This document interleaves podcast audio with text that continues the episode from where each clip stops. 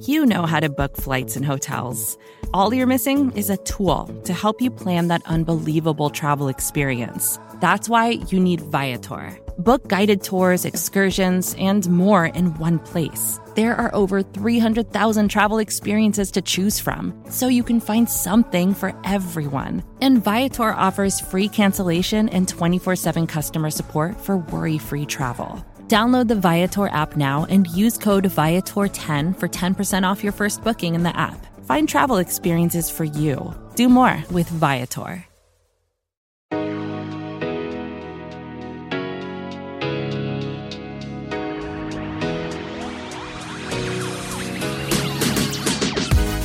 Hello, happy Saturday. Welcome back into the Arrowhead Pride Best of the Week podcast. I guess I should say happy divisional round Saturday. I am host and audio producer of the Arrowhead Pride Podcast Network, Steven Serta. Got plenty to get you caught up on from this week as we prepare for Saturday afternoon's contest against the Jacksonville Jaguars. We'll start things off today with the Arrowhead Pride editors.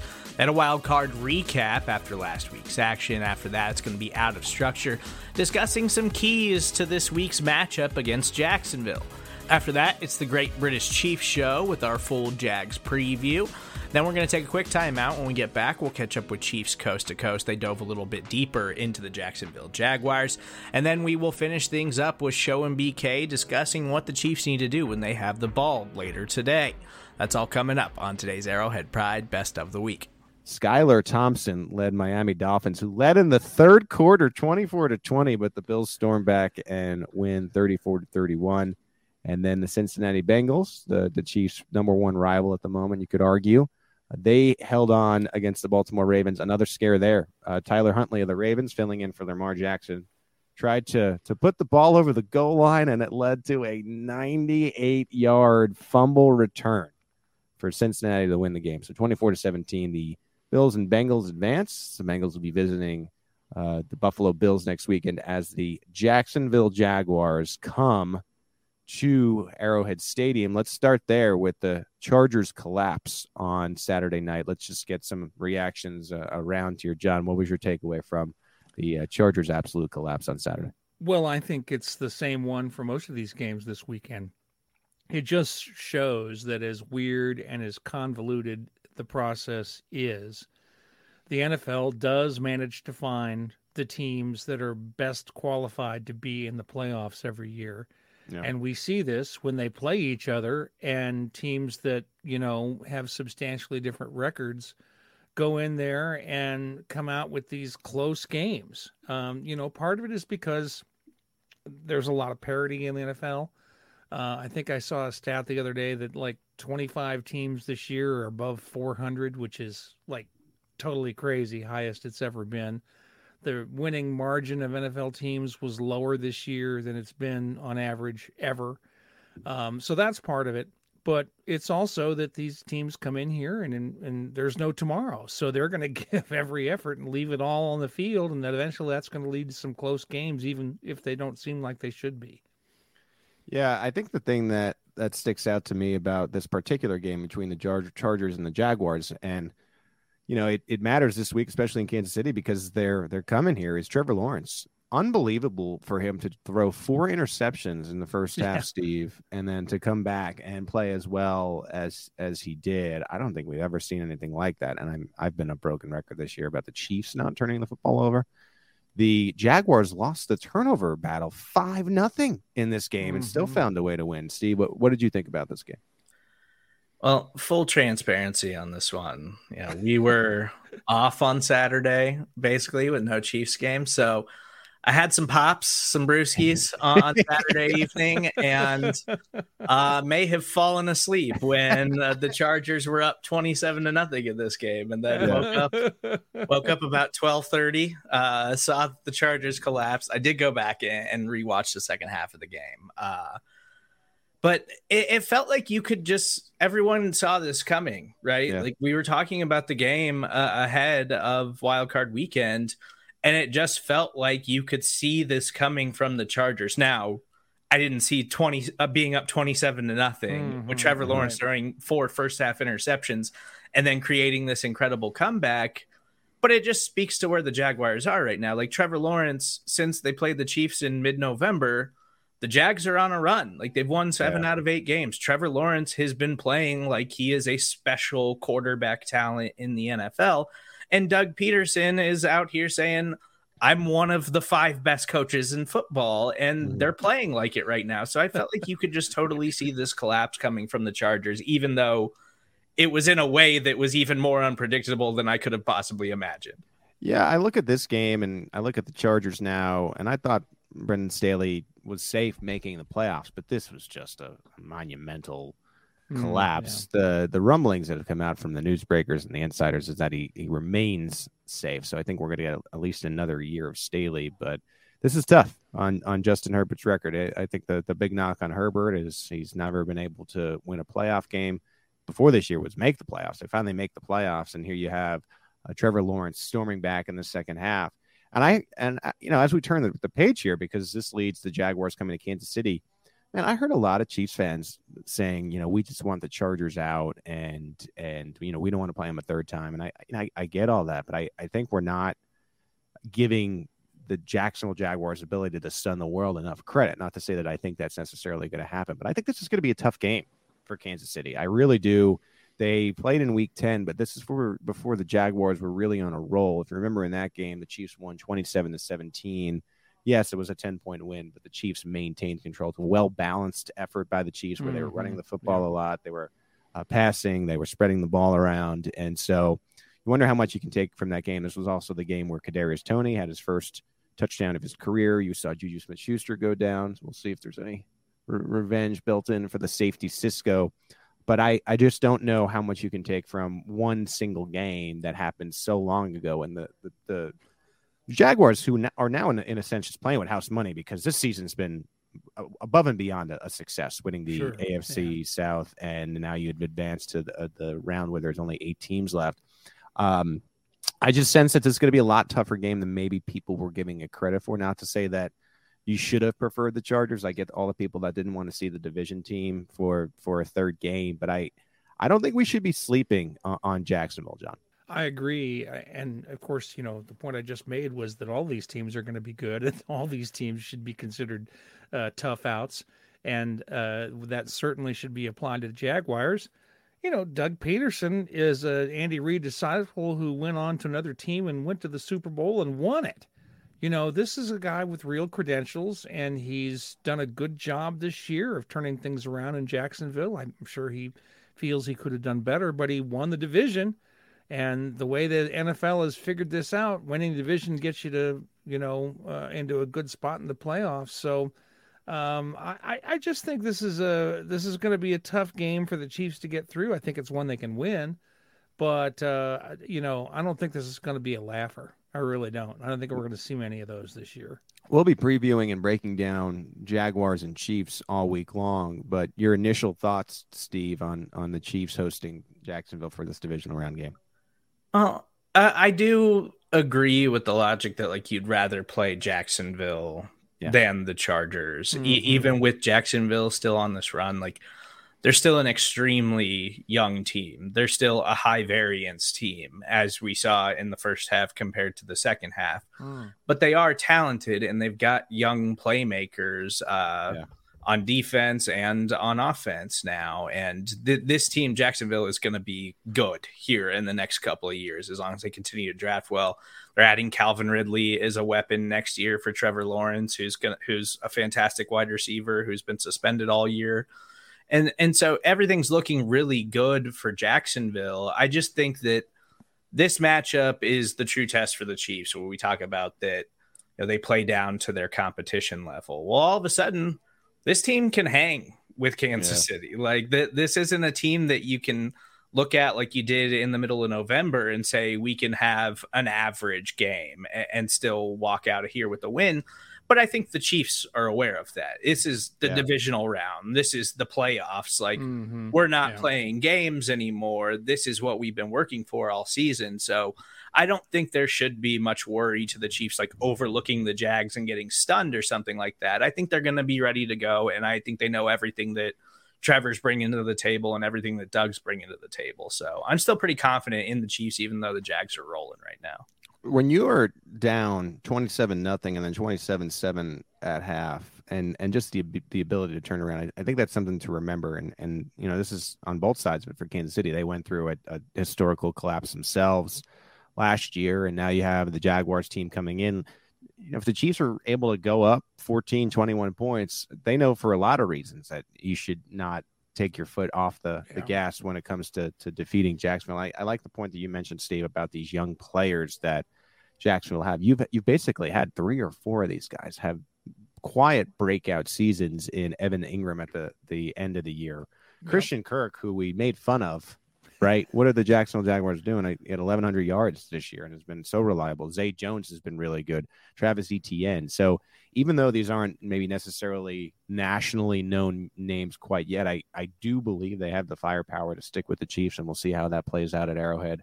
Come Saturday afternoon, the announcement is Saturday afternoon that the Chiefs will kick off the, the divisional weekend with that first early game. John, I know we uh, we love an early game at Arrowhead Pride. Not to say that not to say that that's at, at, at noon, but uh, I do like 3:30 over the night. Yeah, the night game. And and speaking of the rest of the weekend, we have the the Bills and Bengals on the other side on on Sunday. Uh, they both survived close calls this weekend, but I, I, think the bigger takeaway, John, if you're a Chiefs fan, is this is sort of what we expected: the Bills and Bengals to to win their games, and now they get to mm-hmm. to beat up on each other. I, I think this is just a, a good scenario for Kansas City where you're not going to have to play one of these teams because they're going to knock each other out. That's going to be for the division. I'm telling you right now, we're three and seven, but I'm telling you right now, we're taking care of business, and that game is going to be for the division. He told him that after the Chiefs game. And you mentioned it right there, six and one since you actually add the wild card game. It's seven and one, right? The, the the wild card game gets them to seven wins in eight games for a team that last year was a number one overall pick because they were so, such an incompetently run team. Just shows you how good Pederson is, how how how how good of a coach he is. But we talked about Lawrence already a little bit, but it really shows his development, man. The thing is, they were always statistically a really good team. If you follow EPA, if you follow, you know, you know the the the DVOA, the Football Outsiders metrics, kind of you know tracking efficiency on offense and defense throughout the season, the Jaguars were a top ten team even when they were three and seven, three and six. They had some bad losses to kind of get to them to that record, and then it really felt like okay, you know, they they they have kind of lost it a little bit, but like you said, you know, they they rallied the troops, you know, won some games down the stretch, you know, in impressive fashion. They've made a lot of comebacks, man. I mean, that's that's one thing we got to remember. You know, if the Chiefs go up 10, 13 nothing or something, don't count out these Jags, man. The cardiac Jags, man. They've made that comeback against the Cowboys, you know, a few weeks uh, you know, in the regular season. They beat the Ravens in the regular season on a on a fourth quarter comeback. And then obviously this last one in, in against LA. So I really think it's all about the the coach and the quarterback. You know, I, I really think that's the main thing. They have they don't have su- a lot of talent. You know, they're not this super talented team on defense or offense. You know, they have a lot of if they're veterans, they're just kind of you know solid guys, solid players, not star guys.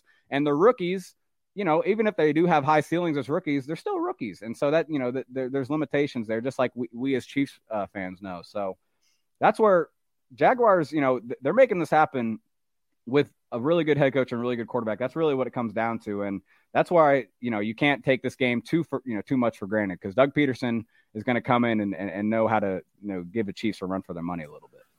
Yeah, I think Doug Pederson deserves potentially Coach of the Year honors for how he's turned this franchise around. Yeah, how he's gotten them to this point. He's done it by being aggressive. Uh, if you look back at this game this weekend, uh, they went for two twice. They, they went for a fourth and one uh, with a uh, a really well designed running play. Yeah, uh, this is a you know he, he's got them playing with with confidence, uh, and it does take a special kind of team to come back from huge deficits like that to not give up, to not uh, phone it in in the second half whenever you're down that big. It is a um, it is a testament to to your right coaching and quarterback play, which is you know in many in many ways all that really matters in the NFL anyway. Exactly. Um, I will say though, again, their defense has, has been uh, has been pretty good at times. They they really held uh, the Chargers to to was it three points in the second half uh, this weekend. Uh, that's saying something against again a Chargers team that's just loaded on offense. Uh, even if they uh, through their own stupidity didn't have Mike Williams available this week, they still had they still had a, a roster you know, full of, of playmakers on offense. You look back again at their recent wins. You know, they, there's some, you know, Texans 31 to three, the Jets 19 to three. Those aren't, you know, incredible offenses, but if you hold NFL teams to three points, uh, you're doing something. And sure, they gave up 30 to the Chargers, but the, there was five turnovers in yeah. that game that put their defense in a really bad position. Uh, so you look at the when the Chiefs give up a lot of turnovers, their defense doesn't look very good, and, and so and there's a huge correlation there. So I think uh, this defense being pretty solid without again a lot of big names, right. um, season wise statistically, you know, bottom half of the league in sacks, bottom bottom half yeah. of the league in turnovers forced, but uh, somehow you know some way get the job done. Yeah, I will say, you know, their pass rush does, you know, it hasn't produced. You, you, mentioned kind of bottom half of the league in sacks, but they are among all AFC playoff teams the, the team with the highest pressure rate, uh, besides the Chiefs, I should say. So all AFC, you know, potential playoff opponents, you know, they they were generating pressure, and it's because they do have some some some cool packages that they get into in pass downs. You know, I, I mentioned, you know, just just not having you know maybe like star guys, but just solid players you know, we thought Josh Allen, the, the Jaguars edge rusher, was going to be, you know, a guy worth, you know, giving a lot of money to. And, and he's a free agent this offseason. Maybe he still earns it, but, you know, he, he, hasn't, you know, this year he hasn't looked like that, but he's still a really good player, just not maybe a star player like maybe some thought. He's their, you know, leading edge rusher, obviously. Travon Walker, the number one overall pick this past season. You know, he's physically really gifted, really talented, but he's a rookie. There's still some, some, you know, pass rush skill stuff that he, that he may not have but they have Arden Key to throw in there as well. Dwayne Smoot, Dewan Smoot, however you pronounce it. Um, both two reserve defensive ends that they will bring in additionally and have their little NASCAR package themselves. Arden Key will come from the inside and they'll give you s- some trouble. The thing is, you watch the last game, the Chiefs Jaguars game, the offensive line did a really good job. And Mahomes did too. I should say, Mahomes, honestly, it was almost more impressive Mahomes' pocket management because you know, those guys were given, you know, a little bit of trouble to, you know, Joe Thuney's not going to, you know, always deal well one on one with an Arden Key. You know, he's just so long, so explosive. And, and, and there's sometimes he's going to give up some ground. But when Mahomes manages the pocket like he did that first game, you know, Wylie had some trouble with a guy like Travon Walker. Walker's going to overwhelm him. It's just going to happen. As long as you give him some chip help, as long as Mahomes understands when that's going to happen, that's where the Jaguars' money's made is their front. If they can get pressure, if they can really create havoc, you know, that's where their defense is going to be good. But I think that's why last last game, the Chiefs offense felt so easy because the offensive line and Mahomes were doing so well in pass protection. So that is one of the big keys here. But you're right. Their defense has come on strong, and it's because their front can get some stuff done. They can be pretty dangerous. Yeah, the other thing that's a little bit dangerous is you've they've got a couple of uh, guys that are that are hard to cover. Uh, Christian Kirk uh, gave uh, L'Jarius Sneed fits in that game, at least yes. for part of the game. Oh, yeah. Uh, he, he was good again this week in, in the playoffs. Uh, Etienne now being healthy is a, is a good back and, and, a speedy guy that, that can give him some trouble. Uh, Evan Engram is a, a, tight end slash wide receiver is, is somebody that they're going to have to really pay attention to as well. Um, but, you know, again, all credit in this last game to Trevor Lawrence, uh, you know, four second half touchdown passes after throwing four first half interceptions. Uh, let the Chargers charger that one away, and then Lawrence goes to Waffle House afterwards. So he had himself a pretty good day uh, with his playoff uh, his playoff debut as well. Yeah, yeah, my so, kind of quarterback. Yeah, oh yeah, uh, absolutely. Um, going forward, looking at this this matchup uh, for the Chiefs, the line last I saw was at eight and a half. Uh, it started off at nine and got a little bit more narrow. Uh, the Chiefs obviously should be the favorite in this game after beating the Jags 27 17 last time they played. Um, but, you know, there's probably a fair amount that has changed since that game for both teams. So uh, I thought maybe we could look at some of the keys to this matchup specifically. So, what are some things that you're looking for that may decide the outcome of this particular game? Let me throw one out to get us started. And you can, yeah. you can build on it. Uh, first of all, third downs. So I, I, noticed a tweet from CJ Scoobs on Twitter. Uh, last time these teams played, the Chiefs went seven of ten on third down. The Jaguars four of fourteen. Uh, that's a big difference. Uh, that spread of the defense being able to get off the field and the offense being able to extend drives. That may be one of the big the big keys in this matchup. If they can have a repeat performance like that where the defense gets off the field, especially. Right, and and and hey, that's where, and this is kind of a, a funny way this this this game is is is both defense. Their bread is buttered on third down, both sides of the ball. The Chiefs defense and the Jaguars defense. They want to get to third down. I mean, every defense wants to get to third down, but that's where th- this defense, especially Spagnuolo, we're talking about Kansas City.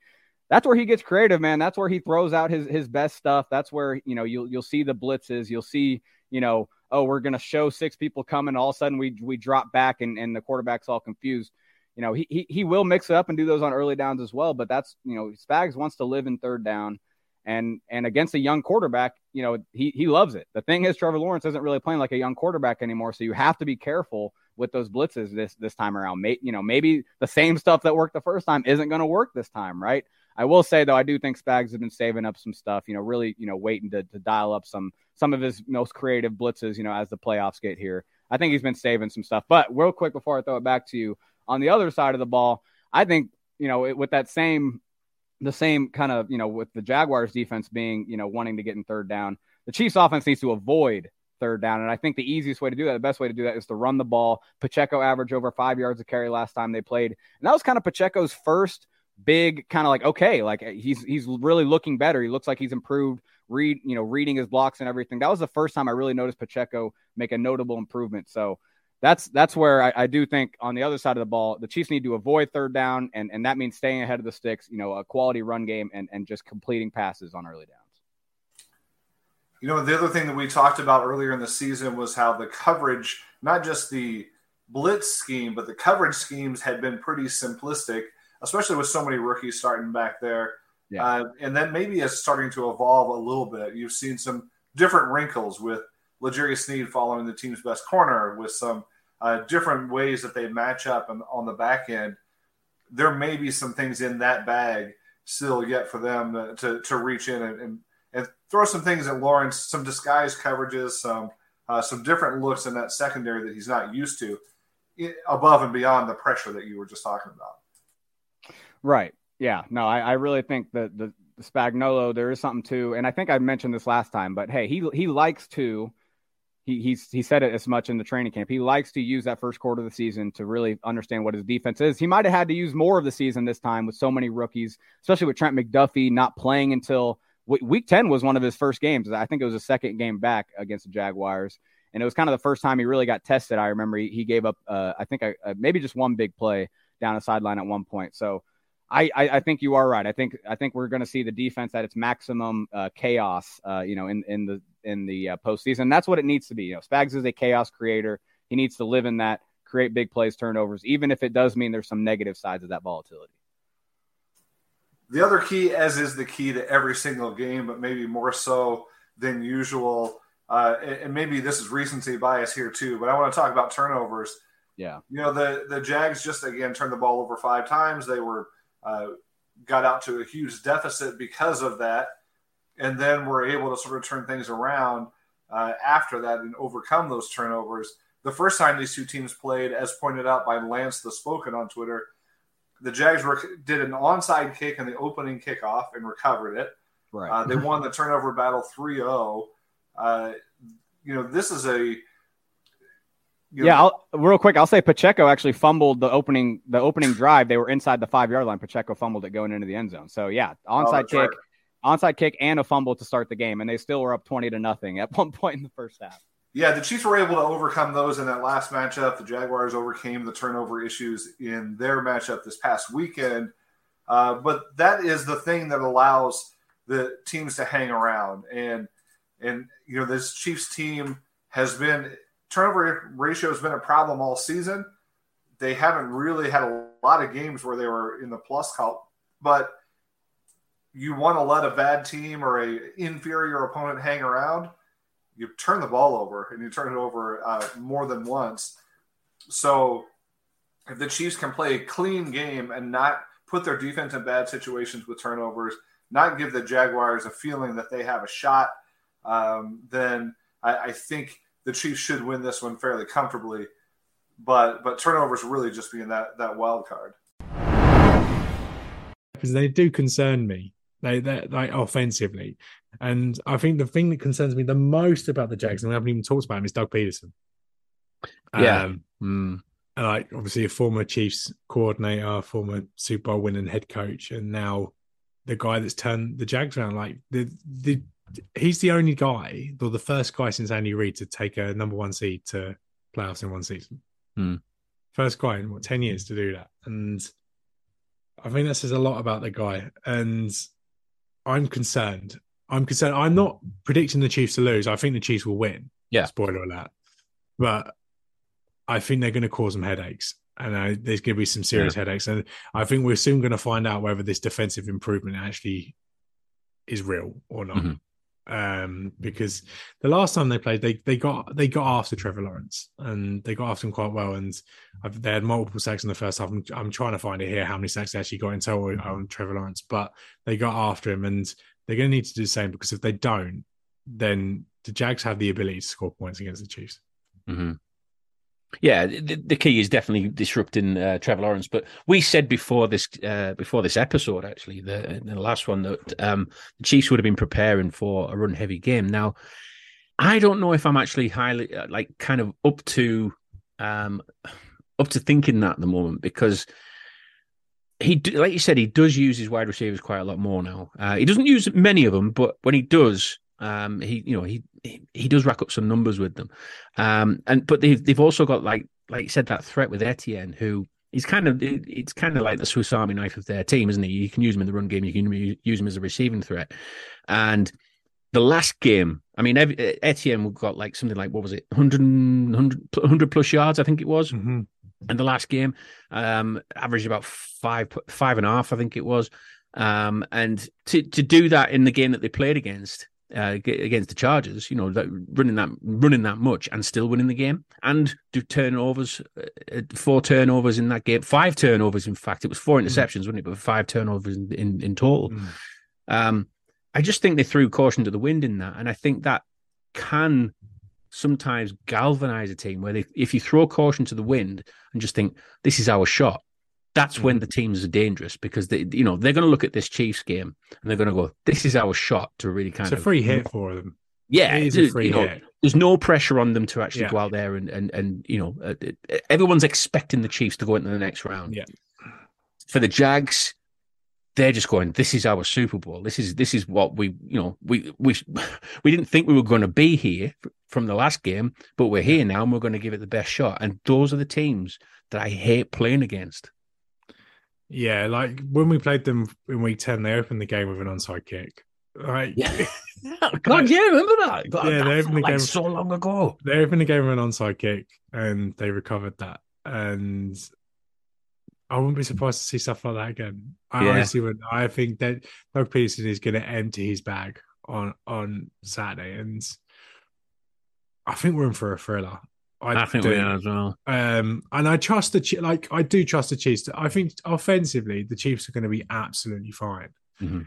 It's just this defensive improvement, and we're very excited about the defensive improvement. I, I listened to Show and BK. I can't believe I listened to another podcast that's not us, but I listened to Show and BK, and even shows buying in onto the defensive improvement. And if he Ron Hughley's buying into the defensive improvement, then everyone needs to buy into the defensive improvement because Yeah. it's there and it is there to see the the pass rush has been excellent of late and it will need to be excellent again but this what a test for our young corners Yeah.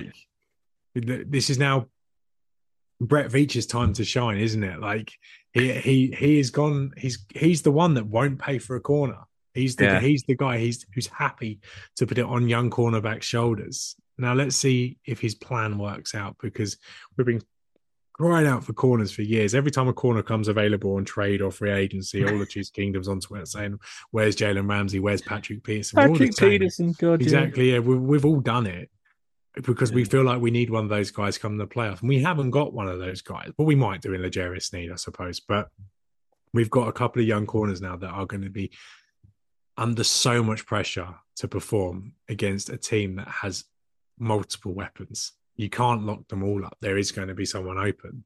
Let's see how those corners do. Let's see how they recover when someone does get open. Let's see how they do in press. Let's see how they do in challenging all their receivers. I, I just hope that they're up to the task because I feel the pass rush is going to get home. But in the occasions that it doesn't get home, which will happen because offenses are paid too, Trevor Lawrence is paid too, the offensive line is paid, are paid too.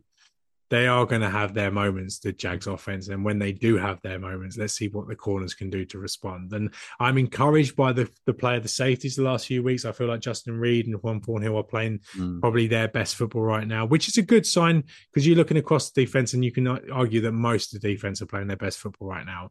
But let's see if we can continue into the playoffs because if they don't, then you can I can imagine a scenario where the Jags put up 31 points like they did against the Chargers. I can see that. And yeah, I trust the Chiefs to get more than 31 points, but you're talking about sort of the line where I, I like flip, get into coin flip side of the st- stage there. If Mm. if the Chi- if the Chiefs can hold the Jags to 20 points, Chiefs are going to win this game. Yeah. But if uh, and if we get to close to that 30, then you just you just never know. And yeah, I, I I hope the defensive improvement is real. And we we've seen Frank Clark, we've seen the Chiefs defense get better in the playoffs, Mhm. genuinely. So let's let's see what happens this weekend. Yeah, you mentioned Christian Kirk there. Um, they, they did go through the air quite a bit in the previous game, uh, did the Mhm. Jags. Um, and like I said, we were expecting a, a, a kind of run heavy game, I think, in this game. Um, but like I said, you know, you've got Kirk there who got like 105 yards, two touchdowns in the previous game. And, um, you know, you start to think then, well, you know, could it be repeatable again if they think, well, you know, we we were quite successful in that area before. Why don't we just try and aim for that this time? Because even if the Chiefs are expecting a run heavy, run heavy uh, attack, Yeah. um, could they surprise us? And and that's the worry here, isn't it? Because like you said, they can try anything to Literally win this game, literally anything to win this game. And All fourth downs, everything. exactly, and go for anything. Yeah, and and that's that, that like you said, that's that's is our main worry because they are going to go for everything. They are going to go for two pointers. They are going to go for onside kicks on kickoffs. you oh, know, they're Yeah. going to do whatever they can to disrupt the Chiefs' rhythm. They're going to do whatever they can to at least get an edge, any kind of edge that they've got. They will go for it, and they will utilize their best players for that as well. And mm. it, it, it- I mean, the key player is I know we keep talking about Kirk and we're talking about Etienne, but the real key player in this is obviously Trevor Lawrence. Are we going to get the Trevor Lawrence of the second half of the season, or are we going to get him of the first half of the season? Well, so are we going to get the decent one or the one you think's worse than Derek Carr? Yeah, yeah. I'm hoping it's the one uh, you know is Derek Carr kind of led, but um, like I said, winning becomes addictive, doesn't it? Yeah, it's a habit. Winning is a habit, Yeah. and they, they've won a lot of football games recently. So they're going to come in riding in confidence. It's a dangerous opponent. I'm kind of like, don't get me wrong, I didn't want to place the Chargers. I thought the thought of playing the Chargers for a third time this season was bad juju. Oh, I didn't to play thought I, I, I. I, if put it this way, if the Chargers were coming into Arrowhead this weekend, I probably would have predicted the Chargers to win. Um, yeah, and I mean that. But um, with it being the Jags, I just think I, I, I, I, I just hope that the Chiefs aren't showing that level of complacency that they have shown. I Mhm. don't think they will.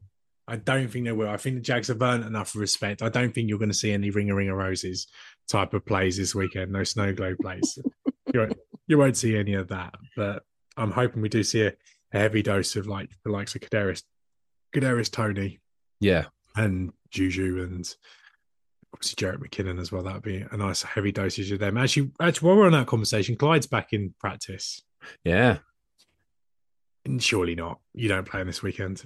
I, I don't think you do. I think you have him as a backup. You have him um, at, at least your kind of last running back at the moment. Would you? Um, even, I, wouldn't have him active. I, I don't. Think well, I will they? Will they even do that? Like, because you just upset the apple cart. Like, if you if you have him on the having him on the bench, not playing because he wouldn't play. No. You you just you've got like if it's not broke, don't fix it. Like, come on, like Pacheco and McKinnon are as good a one-two punch at the moment as as there is in the league. They are. And Ronald so Jones they- is doing all right. They complement each other so well. You you can't upset that. Like No. you've you've got to roll with them too. And every snap you give to Clyde Edwards-Helaire at the moment is a snap you're taking off Jerick McKinnon or taking off Isiah Pacheco. And Yeah. I don't. I I like Clyde.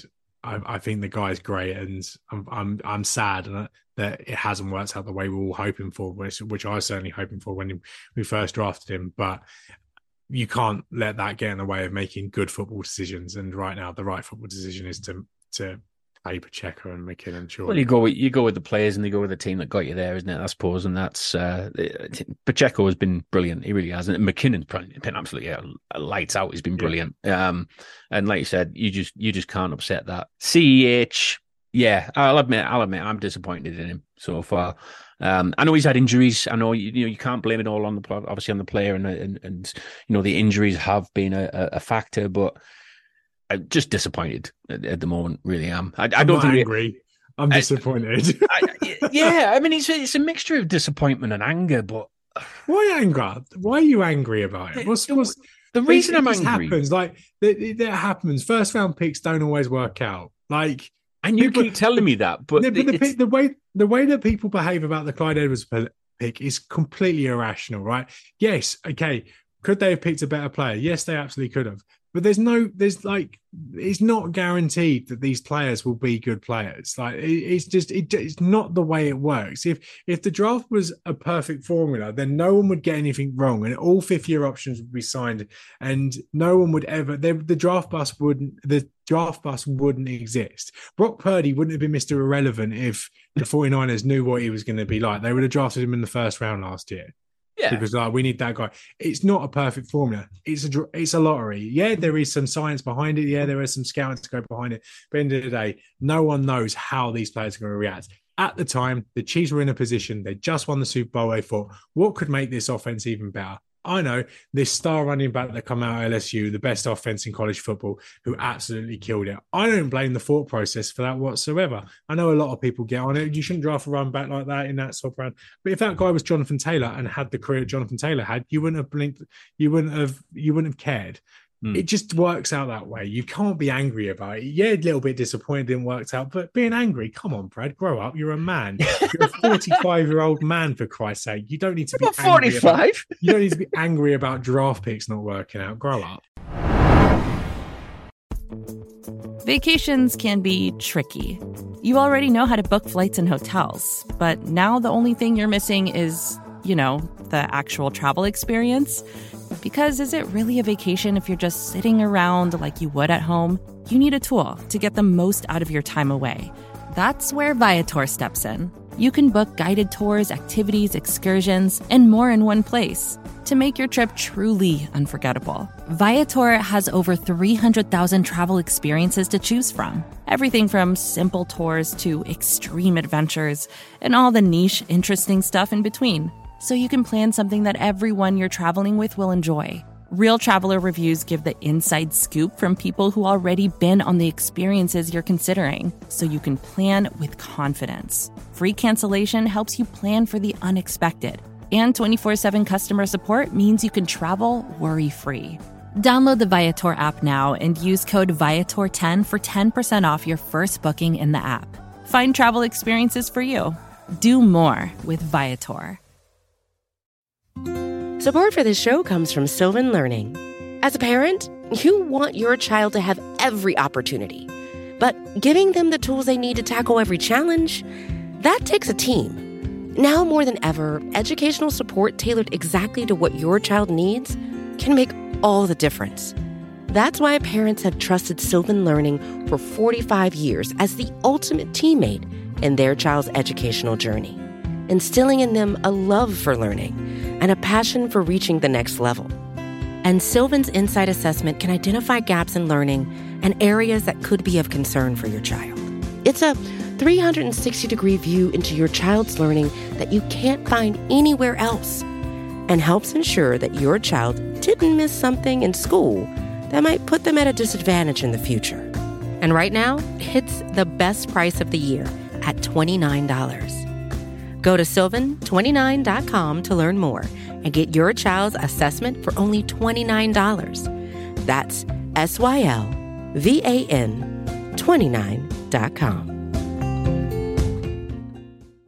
Did you see that Lil Jon is, is the halftime? Okay. what? Anybody other than Tech N9ne, let Tech N9ne rest until hey, the draft. That man's gonna be busy draft weekend. You're the one behind this. You're the Atlanta guy. You pulled the strings. You talked the hunt. I know you did. You probably had a little FaceTime. You got a little private group chat with the hunts. You had the plugs in Atlanta. You're like, hey, I can hit up Lil Jon. He can come to KC.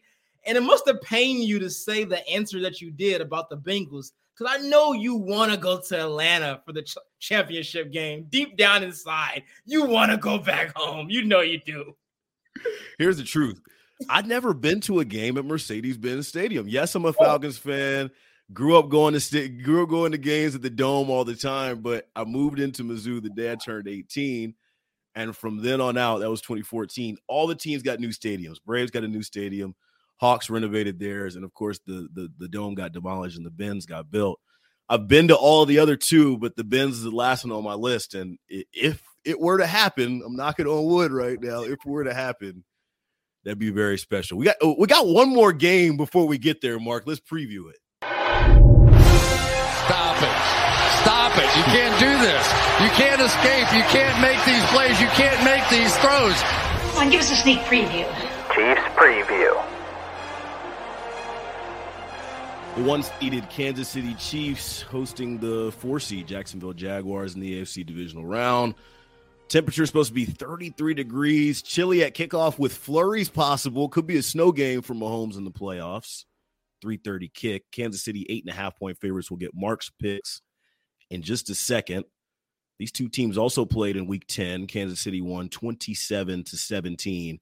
And of course, the Jacksonville Jaguars not only coming off that 27 point comeback, but it's their first playoff win since January of 2018. Let's look back on week 10 as we kind of dive in and, and, and try and dissect this matchup. Um, Eric Bieniemy and Patrick Mahomes both talked about looking back on that matchup and kind of trying to use what they learned and, and experiences that game going into this one. Serta, who we got first? I think there's a little game of chess and cat and mouse that, that goes on with that. And uh, I mean, you think about it. Doug kind of won up this uh, and, and, got the uh, the onside kick in the first game. So uh, there's always a little game of that. But the thing is, we just got to make sure that we stay in tune to what needs to be done from our perspective. We know exactly what they're going to do, and obviously they'll have a wrinkle or two. Mike Caldwell, who's a former teammate of mine, he's a brilliant mind, an outstanding coach, and he's done a great job he's he's doing a great job of putting those guys in positions to make plays, and they're doing a hell of a job. So at the end of the day, it's not necessarily about what they do; it's about what we do as an offense and making sure that we can go out and execute our plan. Classic uh, enemy there. He mentioned the onside kick, and I'm, I'm, sure we'll get into that. But I tweeted this right out before the show, and including that onside kick, the first six Jacksonville possessions in that Week 10 game: punt, punt, punt, miss field goal, punt, punt. I have a feeling if they start that same way this Saturday, uh, it might be the same result. Yeah, hundred percent. I mean, and they started off slow, obviously in that playoff game against the Chargers. And if you look at the last, I believe, three games when they played a top ten, you can argue Dak is top ten or not or not, whatever. But in that area, they played Herbert, Dak, and Lamar all three of those games because the last few games outside of those games they played really bad quarterbacks so i'm focusing on those three guys they started off slow in each of those games now the theme is they won all of those games right but i don't think that's a recipe for success in this matchup especially on the road because all three of those games were in jacksonville they had a, a raucous crowd they're young you know, they may have caught some guys off guard, right? But now you're not going to do that because it's the playoffs. The Chiefs had a bye. We know Andy Reid's record out of a bye. So I think the first quarter will be very, very crucial for Jacksonville. They have to get out to a quick start because if the Chiefs get up 10 nothing, 14 nothing, then it takes their offensive game plan out the window because they, they're a balanced team. With Travis Etienne, they love to run yeah. the ball, run use play action off of that uh, T Law, Trevor Lawrence loves to look at his tight end, Christian Kirk in the middle of the field. They're not really a deep shot team. They like to do the little intermediate stuff and some wide receiver screens, some uh, running back screens and stuff like that to keep you defensive line off balance. Because in that first meeting, the Chiefs sacked T Law five times, right? And we know the Chiefs are second in the league in sacks. So their game plan is going to be establish the run, use quick passes because they don't want Trevor Lawrence to have to think too much because he has a tendency to hold on to the ball sometimes, eh, which can lead to turnovers. I think that first matchup is going to really shine through a little bit more than we think. Usually, and you heard Eric Bieniemy said they install a little more wrinkles, they change things up. But I think for Jacksonville, especially considering they had to storm back from 27 nothing down the last time out, they're going to stick with what got them here. They're going to try and stay comfortable, stay on schedule, stay ahead of the chains, all the cliches. Um, but I think their offensive line can be exploited, and sometimes their uh, their wide receivers get a little sloppy on the routes. You know, I'm a big QB school guy and he dug into the first half and the disastrous first half that Trevor Lawrence had. A couple of those on Evan Engram exactly, and I think I think that puts more pressure on Kansas City's defensive backs, young defensive backs who are going to be playing in their first game, first playoff game on Saturday. Knock those guys off those routes, be physical, be aggressive because if the pass rush isn't getting there, which they did get there the first time, but you never know, um, you know you can you can impact the play and you can make a, a game changing play on the back end as well. Patrick Mahomes previews the AFC divisional round matchups and says they won't take Jacksonville lightly. I think the only difference is they might just have uh, a little bit more confidence just because they're winning football games right now. But they, they're a talented team. I knew that the first time we played them. Uh, you can see the talent that they had. Uh, they were flying around to the football. Uh, they made a few mistakes here and there, and that's why we kind of got the win the first time. But uh, we understand how good this football team is um, and how much of a challenge it's going to be for us to go out there and try to find a way to get a win. Um, and so we're trying to prepare ourselves the best way possible that, that we can find a way to win it uh, there on Saturday. Look, man, I saw some chatter on the timeline talking about Chiefs winning this by two touchdowns. I don't see that in the playoffs anymore. Even though I know these two teams might not be on the same uh, plane right now, I still see a, a, a 10 point game or less. Yeah. I mean, here's the thing, though. So the first meeting, the Jags didn't turn the ball over one time. The Chiefs had three turnovers in that game, and they were still up 17 midway through the fourth quarter. The Jags scored a touchdown to make it a 10 point game. If you remember, that was the game where Pacheco had that fumble in the red zone, and they went right yeah. back to the next drive, and he was amazing. Mahomes was kind of sloppy with the ball a little bit. But yeah, so they didn't play a clean game and still pretty much had control of that one. Now, obviously, it's a different game. That was several weeks ago. I understand all of that. But I do believe if the Chiefs can play a clean football game and don't turn the ball over, I think it's going to be pretty hard for the Jags to keep up because their offense, while it is pretty good, they're not a quick strike offense. They're more methodical. And that's why I mentioned them getting out to a quick start is vital because if they get behind, they're not one of those offenses that can beat you down the field. They don't have that deep ball threat. Christian Kirk can at times, but I think the Chiefs feel very comfortable with their matchups in the DB room going against those receivers with Christian Kirk, Zay Jones. The guy that I'm most concerned about outside of Travis Etienne, because if he gets going, it's going to be really, really hard to stop their yeah. offense. But outside of him is Evan Engram. I know you mentioned him as well because he's become one of Trevor Lawrence's favorite targets. And that wasn't the case during that week 10 matchup. You can see his targets have been increasing week by week. So I'm really curious to see how they match up with him. You talked about a couple Jags that we're looking at. I want to get your opinion on your most important chief coming into this matchup. I'll go first, and we kind of highlighted it in the, the preview a little bit earlier. Five sacks on Trevor Lawrence in the Week 10 matchup. This pass rush extremely important to what Kansas City does at all three levels on the defensive side of the ball. I got a little hot air last time in the postseason for for pointing this out, but I'll point it out again as we're entering the postseason. Zero career sacks in the postseason for Chris Jones. It's got to change, and it's got to change starting Saturday. He is the pulse of what they do defensively and helped Kansas City collect 55 sacks on the year this year, second in the league. I think he had 15 and a half. He needs to get that snide. We don't need to mention that that stat anymore. I'll, I'll go ahead and get rid of that tweet uh, right after he right after he gets Trevor Lawrence onto the ground, I think Chris Jones, and I'll also give an honorary mention to, to George Karlaftis. We mentioned rookies being extremely important. Five and a half sacks in the last seven games for Karlaftis. He and Chris Jones can combine for a sack and a half, maybe two uh, on Saturday. I, I, see Kansas City living comfortably uh, against Trevor Lawrence. Yeah, so you went D line. I was actually going to go there as well, but since you did that, I'm gonna mix it up a little bit. Still on the defensive side of the ball, though, I'm gonna say Willie Gay. He's okay. the Chiefs' most athletic linebacker, and the Jags like to put their guys in space. Like I mentioned, the short, quick passing game. Travis Etienne, He's one of the best pass catching running backs in the league. He was known for that outside in college at Clemson. Obviously, like I said, Christian Kirk with the bubble screens and things of that nature. Evan Engram in the middle of the field. So they like to get their guys out in space and to create a lot of YAC. And that's where I think Willie Gay can fly around because he's their most athletic linebacker. He's a sideline to sideline guy. He can he's gonna be very vital because they're gonna have to tackle in space. So he's gonna be around the ball a lot. Obviously, Nick Bolton will as, as well, but we kind of already expect Nick Bolton to do what Nick Bolton's going to do. So that's oh, why yeah. I'm highlighting Willie Gay as the unsung hero in this game. All right, fellas, we do this every week, playoff edition style. When the Chiefs have the ball, when the Chiefs have the ball, say it with me. No effing turnovers. No, no effing, effing turnovers. turnovers. No, no effing, effing turnovers. turnovers. None.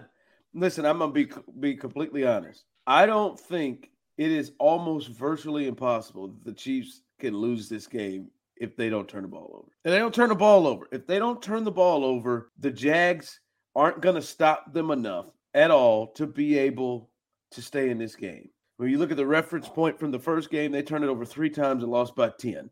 And it was really more than that, just a touchdown at the end. If they don't turn the ball over, I don't I mean the chances that the the that the Jags have to win in this game is slim to none. And we know turnovers have been an issue. They've gotten better as of late, but this is this is the real focus. Run your office, do your do your stuff, and get up out of here because the way that you keep them in it, the way that you you give them confidence, you give them short fields or you give them stops or or you turn a ball over in the red zone and, and that's a big lift for them. Don't turn a ball over. Special teams, offense, Mahomes, the the ball carries, the receivers fumbling. Don't turn the ball over, and you'll win. I mean, it feels like it's just as simple as that to me. It is as simple as that, Ron. Like this is one of those. I, when I was doing the show with Carrington in KC, he would always say like, other than the any given Sunday scenario, what what is the explanation for how the Chiefs lose this game? Right? If they're going up against the bad team, it's not just hey, turnovers, weird stuff. Like, what is the mm-hmm. actual football explanation as to how this goes the wrong way? I don't think there is one for this game. Like, the, the Chiefs are a better football team than the Jaguars in every aspect. They got a better coach, they got a better quarterback, they got a better. I think the defenses are, are at least similar. I think you can make an argument in favor of the well, Chiefs. I think though. the I think the Chiefs they got Chris Jones, so I think they're a better defense. And when you look at the offensively, like the entire offense is just better for the Chiefs. They're a better football team. And so when you go to this end of this game on, I guess, any given Saturday, um, in this scenario, if you simply play a clean game, you don't you don't have a bunch of penalties, you don't turn the football over, you're not making mistakes on special teams. The team is too good. The Chiefs are too good to lose to this version of the Jaguars. So I'm with you, Ron. Like this is one of those games where I, I, went back and I rewatched the first Jacksonville game because I, I, wanted to be able to prepare for this based on what we saw in that first one. And then I went back and watched what the Jaguars did last week against the Chargers. They have no answers, none defensively for Travis Kelce, for Juju Smith Schuster, or for Kadarius Toney that first time around, man, it was the moment that we both said, like, oh, we were wrong on the Toney trade. Oh like, man, he was getting he busy. was amazing. He had they had no answers for him. It was the jet sweeps. He had that slow go. He had the big play down the sideline. Like everything you could want to see out of a player. Kadarius Toney did it in that first time around. Travis Kelce, he's going to do what you saw last week from Gerald Everett. It's going to be the same kind of stuff. Juju Smith Schuster was off to a huge game before they ended up taking him out with the concussion. This is a game that they have no answers for your weapons. Patrick Mahomes was amazing. He finished the day, I think it was like 31 out of 30 or 26 out of 35, and three of those were drops by open wide receivers. They've got no answers, man. Just don't turn the football over. You're good to go offensively. Yeah, yeah. I, I think it's very, very simple. I know for you, BK, there are there are some guys, at least on this offense, in this game. I think you just talked about a couple of them in this game that, man, they just like you. You would expect that the game plan is that these guys get off.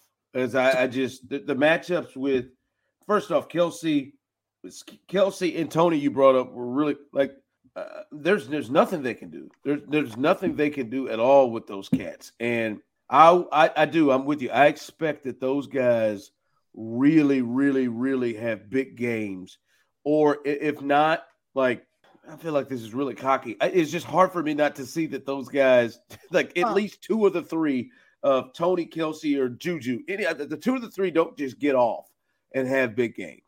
And we talked about Travis Kelce last week and how he's been quiet lately. And especially in the end it zone. seems like, yeah, and he's got a six game scoreless streak. And, you know, it seems like defenses are just keying in on him more. And so maybe that is slowing down the Chiefs offense a little bit. But Travis Kelce's a Hall of Fame player. Like, and this is still the Jacksonville Jaguars. And like, yes, they're playing well right now. They're a fun, exciting, interesting team, but their linebackers are bad. Like their line, they don't have a linebacker that can cover Travis Kelce. Like, I don't think that that any of their safeties are good enough to truly lock down Travis Kelce. So this is a huge Travis Kelce game in my mind. Like I am going all in on Travis Kelce everywhere this week because I think he's going to be a monster in this game. It's also the first time Kelce's played a playoff game in KC without Tyreek Hill, with Patrick Mahomes as the quarterback. And I think that's a big part of this as well. Like, we know when the Chiefs get into the playoffs, they rely on those two. That's what it's been in the past, right? You get in and the, the passing tree kind of consolidates a little bit more around your best players, or at least that's what you hope to do as long as the defense allows for it. And Travis Kelce, you look over the last two years, what he's done in the postseason. Here's his yardage totals, Ron. 109, 108, 133, 108, 96, 95. He's had a touchdown in five of those six games. Travis Kelce, when the lights are the brightest, this dude shows up, especially over the last couple of seasons for the Chiefs. I expect nothing to change in that regard in this one. I, I he's the one that I have the most confidence in. And, I think and second for and Patrick looks for him, like 100%. these, and he looks for him as those numbers because I bet you the receptions are, are really high in a lot of those games as well too. He looks for him. Yeah, be- because he's a guy that you trust. You, you need a big play. He's somebody that you go to. And I think the other guy that he trusts going into this one is Juju Smith Schuster. Those are the two that I would have the most confidence in. The other reason why is just the, the Jaguars play a decent amount of zone. And when you play that against Juju, he's going to find the areas, especially in the middle of the field. You mentioned the linebacker, Serta. You can take advantage of them. Whether it's in the running game, running downhill because they are more speed guys, or in the passing game, there's going to be open areas in that defense. Uh, Kelce and Juju are the two guys that I would focus in on. I, I've got a high level of confidence they finish with good games in this one. Yeah, I, I do too, and- and I don't think that the McKinnon thing slows down either. I, I think he's he was not. That's not the same person you had to look at when they played them the first time. The way he's as productive as he's been, I think the run game is, has a chance to really to really uh, give them problems and fits. I know the Chargers didn't run it well, but they just give up uh, in the run game last week. Um, speaking of the run game, that means the big boys up front, and um, uh, th- th- this is a big key to this run as well, including the guy who was looking to get paid. And Orlando Brown, um, this is the start. Like he's had some moments, and somehow he he, I mean, somehow by Pat Mahomes' grace, he made it into uh, being a Pro Bowler. Um, but he, but if he wants to really get paid, like if he has a big time postseason, like he's got a chance. And like they run the football well, him protecting that that that starts here against Jacksonville. It, it does, and I we were talking about this a little bit before the show, and sort of at, or I don't know, don't remember who asked it, but they basically said like, "Hey, you know, are you more comfortable with him if he has a dominant postseason performance?" My answer was pretty simple, like, no, not necessarily, but I think he has more to lose than to gain in this postseason. If he looks like a liability for the Chiefs, I could see how Brett Veach says, you know what, whether it be a franchise tag and trade situation or something like that, may, maybe it is time for us to go our separate ways and to find another answer there. Eh, Or at a minimum, just don't give him the long term deal. If he ends up playing really well in this postseason run, I could see the Chiefs saying, all right, he did what we asked him to do. We said, go out there and prove it. We went out there and we won a Super Bowl with him as our starting left tackle. And we did so with him being a contributing member of our offense. He wasn't just being carried by the quarterback. So if that ends up being the case, I think he could get paid. He could end up making 20 plus million dollars per season moving forward, and he'll get the guaranteed money that he was looking for. I think this is a massive, massive month for uh, Orlando Oh, Brown Jr. Hell yeah. And I mean, and, and right, like Josh Allen is a pretty good player. He generally lines up on the other side um, which which probably see a lot of uh, him against seven seven. Uh, but this and this isn't like pass rushers where you're like, oh my god, this is one of the elite pass rushers they've got on this group. No, he should like he should handle this group where he's keeping them quiet over over there. So uh, this is huge for him. So like this is this is you talk about your chance to make money. Like this, Yeah, I is, mean, this is big for him. Travon Walker and Josh Allen are the two guys that I'll see the most of. They have six and three and a half sacks this season. Yeah, they're they're they're solid. They're they're talented, but they're very young and uh, they're they're not the types of guys that you would expect to completely. Wreck they seem game. like they seem like they they get more their their action and pressures and big plays off of blitzes in the secondary at corners, like they did to change the game around against Tennessee. First thing in the morning, as soon as you wake up, the to do list starts. Does the car need gas? Hopefully those leftovers are still good. Why did I get CC'd on Call this mom? No. You can't escape the to do list, but you can make the most of your me time with a relaxing shower using Method Hair Care products. Try Pure Peace Volumizing, Simply Nourish Moisturizing, or Daily Zen Shampoo and Conditioner for daily use. All formulated with long lasting fragrances and are safe for color treated hair. Reconnect with the best version of yourself. Visit methodproducts.com to unleash your inner shower.